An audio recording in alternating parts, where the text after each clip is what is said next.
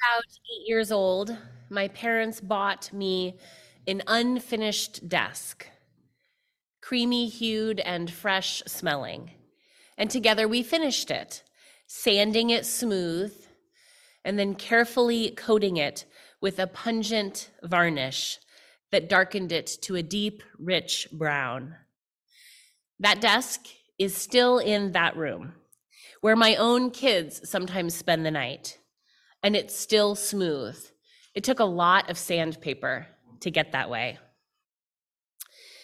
Sandpaper is useful because it is abrasive.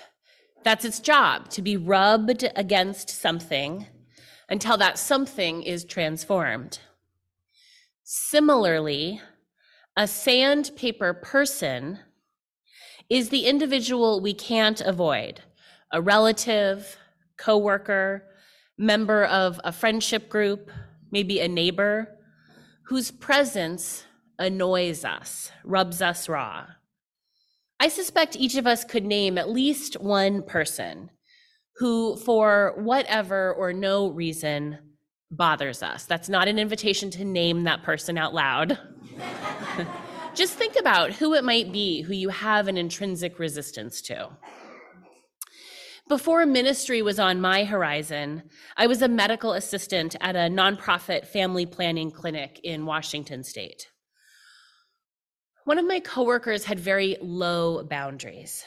She was always sticking her nose into other people's business, inciting the kind of gossip that spirals into drama. Once, and this is while she was on the clock during open clinic hours, she used one of our precious phone lines to call the number on her hair dye box and ask whoever was unfortunate enough to answer whether the color she had selected would help her get a man. I think we can agree that's kind of annoying. On the other hand, when our appointments backed up and I had to leave for a college class and other coworkers had daycare pickup, this annoying coworker always cheerfully stayed late. She wasn't bad, she just rubbed me the wrong way, like sandpaper. There is a difference between sandpaper people and those who are downright toxic. It's an important distinction. Toxic people are dangerous, psychically and sometimes physically. They must be avoided, even at high cost. But what about the people who are simply irritating, no more and no less. After all, none of us are perfect. As I say to my four kids when they have inevitable sibling spats, you too are sometimes annoying, my dear. And I always readily admit that this applies to me too. I'm not everyone's cup of tea, and I don't pretend to be. Sandpaper people are part of life after all, and so what to do when we encounter one?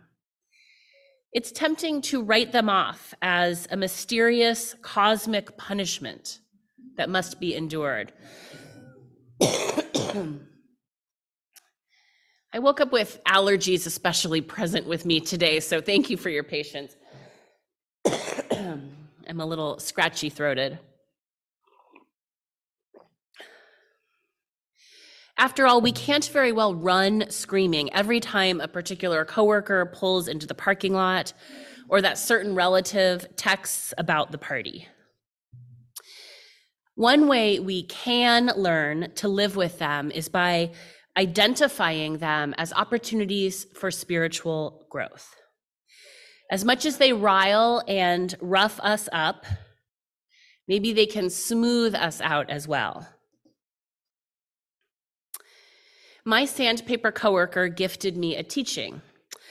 One day she showed me that wrapping and arranging the medical instruments in a particular way meant I could fit more in the autoclave. Sterilizing more equipment at once meant running the machine less often, thus saving environmental resources and a chunk of time over and over throughout the day. Is a practical tip a spiritual lesson? I would argue yes.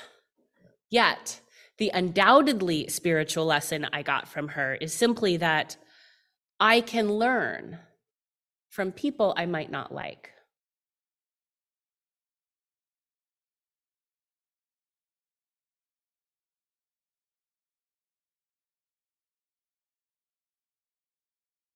Describes the Tibetan concept of Shenpa as the hook that triggers our habitual tendency to close down and feel spiteful or annoyed.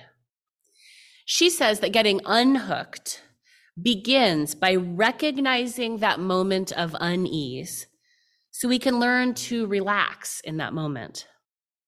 Shenpa is usually involuntary, she says, and it gets right to the root of why we suffer.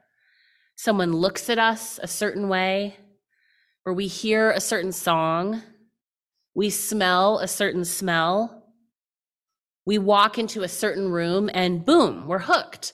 We're crawling out of our skin with disgust or irritation or that feeling of superiority. I think this is what was happening to me with my former coworker.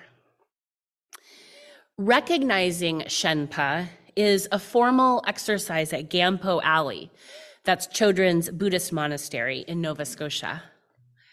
She reports, we discovered that some of us could feel it, could feel Shenpa, even when a particular person simply sat down next to us at the dining table.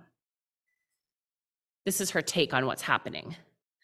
Shenpa thrives on the underlying insecurity of living in a world that is always changing.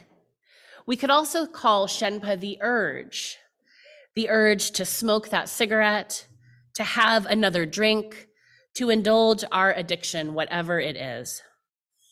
Those with strong addictions know that working with habitual patterns begins with the willingness to fully acknowledge our urge and then the willingness not to act on it.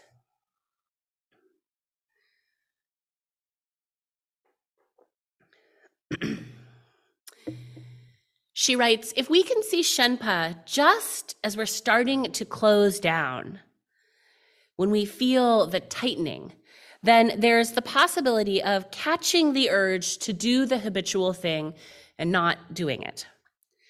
To support this process, Chodron strongly recommends a meditation practice. There are other steps she suggests as well. Does someone bother you? Maybe that person who came to mind earlier. Stay with the unease, the tightening, the itch of Shenpa. Train in sitting still with the desire to scratch. This is how we learn to stop the chain reaction of habitual patterns that otherwise will rule our lives. If we're willing to practice this over time, prajna begins to kick in. Prajna means clear seeing. It's our innate intelligence, our, our wisdom. Focus on prajna develops a big picture perspective so we can see the whole chain reaction clearly. As we practice, this wisdom becomes stronger than Shenpa. And our sandpaper people lose their power. We might not like them. You don't have to like everyone. But they will no longer provoke such vehemence. The earlier we catch it, teaches Chodron, the easier Shenpa is to work with. But even catching it when we're already all worked up is good. Sometimes we have to go through the whole cycle, even though we see what we're doing. The urge is so strong, the hook so sharp, the habitual pattern so sticky that there are times when we can't do anything about it.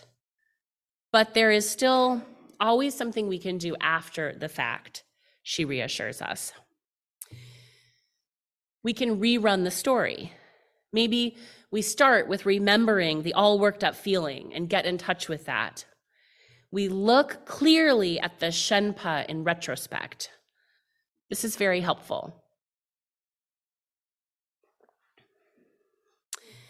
If I could re encounter my sandpaper coworker now, maybe my thoughts toward her would be gentler because I've had time to reflect on our encounters. And maybe the workplace would be calmer for all of us. At the very least, I might be more grounded and less snippy. It's also helpful to see Shenpa arising in little ways where the hook is not so sharp. Maybe your sandpaper person is a relative. It's a lot to tackle an old, deep cycle. A realistic goal could be to simply notice in retrospect, in retrospect, that you got stuck in that loop. Developing prajna, that's clear seeing, might prepare you to one day reflect that the reason your neighbor annoys you could be their resemblance in habit or characteristic to the relative with whom you struggle. Start there. What else could you learn? Build up to tackling that more ingrained relationship. The simple act of noticing thoughts can be tremendously liberating when someone is getting on my last nerve. Staying present with hard feeling is difficult. I didn't grow up knowing how to do this. In this culture, most of us don't. It's like finishing a desk, it's a skill to be cultivated. But if you can get the hang of it, it can be magic. It can keep you from suddenly realizing you're seething with irritation, abandoned with the worst version of yourself, unsure how you got there or how to get back on track. Stabilizing means turning toward our sandpaper people with curiosity. Such a posture of openness can reveal that, after all, everybody has a heartache an important reminder from our reading by Joy Harjo, the renowned Muskogee or Creek Nation poet.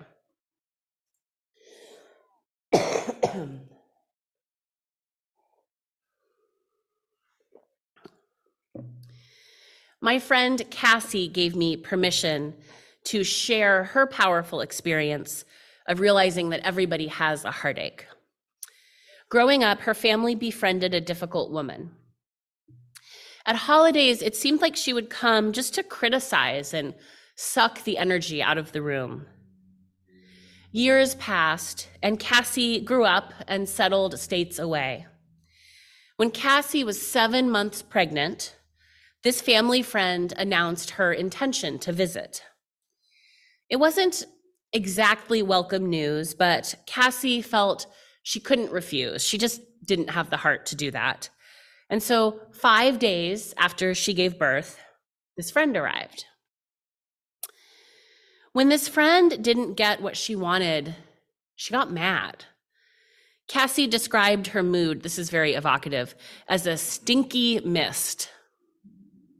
She expected a lot of one on one attention and was affronted that Cassie was preoccupied with nursing and sleeping and the big transition of having a human come out of her body and into her life. Yet, as the days of the visit wore by, Cassie saw that this person was suffering spiritually. She was isolated. Life had not gone as she desired. She didn't have healthy ways to fix her loneliness all her stories betrayed that manipulation was her only mode of being in relationship with those from whom she desperately sought affection and witness and validation. Cassie began to see that everybody has a heartache. She even ended up being grateful that she had more than a single holiday meal mediated by others to spend with this family friend. It forced Cassie to be more present with the discomfort of this person's company. And that ultimately proved the key to her noticing what was happening on a deeper level. she started to see the complexity of this person in all her shortcomings, yes. Yet she also glimpsed the tremendous disappointments that life had contained for this person. Cassie uncovered in herself a well of patience for her family friend and humility, even awe that her own life was not marked by similar suffering. Cassie is not Buddhist, but her story is about working with Shenpa to reach prajna on an interpersonal level. These same concepts are available as we contend not just with our personal relationships, but with larger social structures as well. Many of the systems that govern our lives, they aren't just irritating, they're downright toxic and abusive. Just staying spiritually open and curious, that doesn't address the precipitous climb of grocery store prices and corporate owner profits. By a conservative calculation, 25% of Oregonians are food insecure. That is immoral. A meditation practice is not a sufficient response. Yet, Chodron's teaching offered two useful gifts as we respond to systemic injustice. The first is relationality. Cultivating a Shenpa practice promotes relationship, and solid relational networks are arguably one of the most important practical assets we have in a broken world marked by random and systemically caused suffering. We need our people. Can't put it more simply than that. Um, two, second resource analysis. The calm wisdom of prajna means that we are grounded enough to experience interpersonal dynamics and also understand what might be happening at the core. It takes a certain skill to grok a situation, like figuring out that my coworker's attention seeking chaos rattled me because I was nervous about my first full time professional job. That kind of insight and discovering it can scale up. Take an example from the headlines, like the increasing attacks on the human rights of gender diverse people and families. These are coming at us through legal, social, and other channels. Lately, as news of these terrible anti trans bathroom bills get smeared across our screens, progressives respond by promoting these really thoughtful, interesting personal case studies about the coming out of a non binary child or an adult who's negotiating life as a genderqueer person. And these stories are valuable, they're beautiful, they sustain us, they're crucial, they do change minds. We need to keep telling and listening to them. And if we apply our practices of calm, clarity, and curiosity, an even bigger picture emerges. Under the individual narratives is the core structural reality that some bodies, especially bodies that aren't considered normative enough, too gender expansive, too ambiguous, too both or neither when it comes to gender or other factors, or maybe not white or able bodied or cis or wealthy enough. It's a long list. Some bodies are being denied care and autonomy and safety.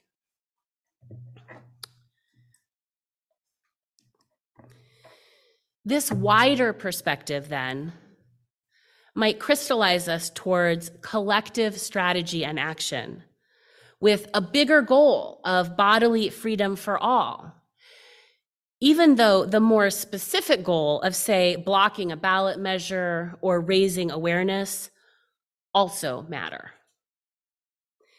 Never doubt that spiritual grounding is a politically liberatory act, even, and I would say especially, when there's friction.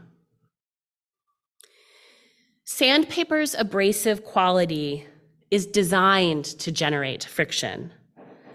Locating that point, finding the emotional resistance, is important because that abrasive rub is where the learning can happen.